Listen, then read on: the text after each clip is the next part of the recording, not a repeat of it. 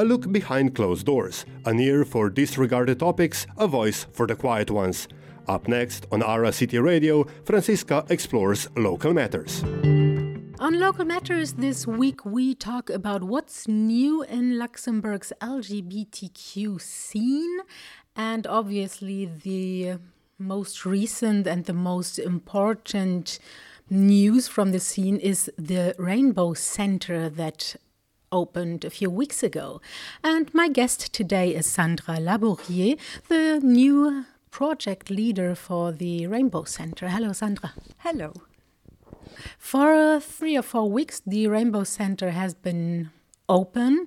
You have celebrated a large opening. How is how have these first few weeks gone? How, what has happened so far? It's been very exciting, actually. Um, Rosa Luxemburg uh, rented this place in February. So when I started in March, it was empty. And we decided to do the opening on uh, IDAHOBIT, so on the 17th of May. It's the International Day Against Homophobia, Biphobia, Transphobia. So it was very exciting and very like we had to start right away uh, planning everything. So on the 17th of May we had the big opening, but the, uh, some days before we had already the screening of uh, the Eurovision Song Contest and also the first meeting uh, here at the center of the Pink Ladies, which is the women's uh, social group. So this place is meant to be not only an exhibition and event place, but also just a safe space for people from the scene to meet. How has this been evolving so far? I know it's a bit early maybe to talk about that. However, has this audience already been interacting with you? Yes, very much so. So everybody was very, very happy that finally in Luxembourg such a place exists. So we had a lot of very positive feedback, and people want to get involved uh, also by volunteering for us and uh, many suggestions already um, people made of things they want to see happening. Um, it can be uh, board game nights, but also um, panel discussions or ideas for other exhibitions or other events. So we are really a center for the visibility of the queer community. It's open to everybody, so it's not only people from the community who should come in, but everybody. Yeah, so the idea of the safe space is really to have a space where people can come in without being judged, of course, and um, being able to be who they are and uh, express themselves and come with ideas. So the door is really open uh, for suggestions and, and ideas of from people of the community, but also partner organizations. So we really want to work with the people. Mm, if you say partner organization, so I imagine, well, the scene is not that big in Luxembourg. So you have Rosa and you have Cigale, and there is not much more, well, in the cultural part, maybe. Um, how much have you been interacting, or do you plan on interact too with these um, structures that already exist? Yes, of course. Well, one main partner organization is, of course, Cigale.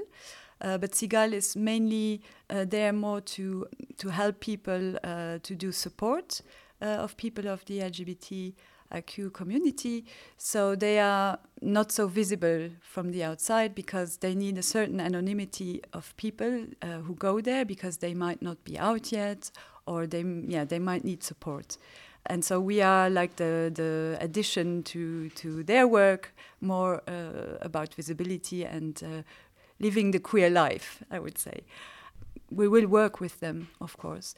Uh, for example, uh, trying to build safe spaces in schools, so LGBTIQ uh, groups in schools, for example, would be an idea that we have. Um, and we will also edit a magazine four times a year, so we will also, of course, invite partner organizations to contribute to this magazine. And on the more cultural side, uh, the Rainbow Center is a queer cultural center. Um, what have you planned? So at the moment, we had uh, for the opening our first exhibition, uh, where we did an open call to artists, asking them to interpret the idea of a safe space. So we had uh, nine uh, contributions. Uh, there was even a live contribution of uh, an artist doing crochet during the opening. That was very nice. then we have uh, planned the second exhibition now for the end of the month. It will um, go on until the 1st of August, and it will be with uh, three queer illustrators. Um, then we also have a book presentation on the 30th of June. So we have a queer poet who just released uh, her, her poetry book. So there will be a reading and a presentation. Okay. Mm, what would you say, like in general? I think the the regular public doesn't really know about queer arts in Luxembourg, maybe a bit because of Independent Little Lies and these things, and because of the Pride, obviously. But most of the arts are non queer in Luxembourg. there hasn't been such a focus. Would you say that? Would you say that there is a lot of queer arts and artists in Luxembourg? Well, I think so. Yes. well, obviously, the the whole art scene uh, has always been a scene where there is a lot of queer people. Uh, of course, we, we put the focus, but not only. I mean, we also have now exhibited artists that are not queer themselves, but that consider themselves as allies and who want to support uh, the queer art scene. So it's not necessarily we don't, you know, we don't allow only queer artists to to to exhibit here. But yeah, I think traditionally the music scene and the, the, the art scene has always been a very queer space anyway. Well, then let's hope that you can contribute to the upcoming and the promoting of queer arts in Luxembourg. Thank you, Sandra. That was Sandra Laborier in our interview on local matters. She's the director of the new Rainbow Queer Cultural Center in Luxembourg City, and we talked about what they have upcoming and what has already happened in the past month. This was our second episode of this week's Local Matters on what's new in the LGBTIQ scene.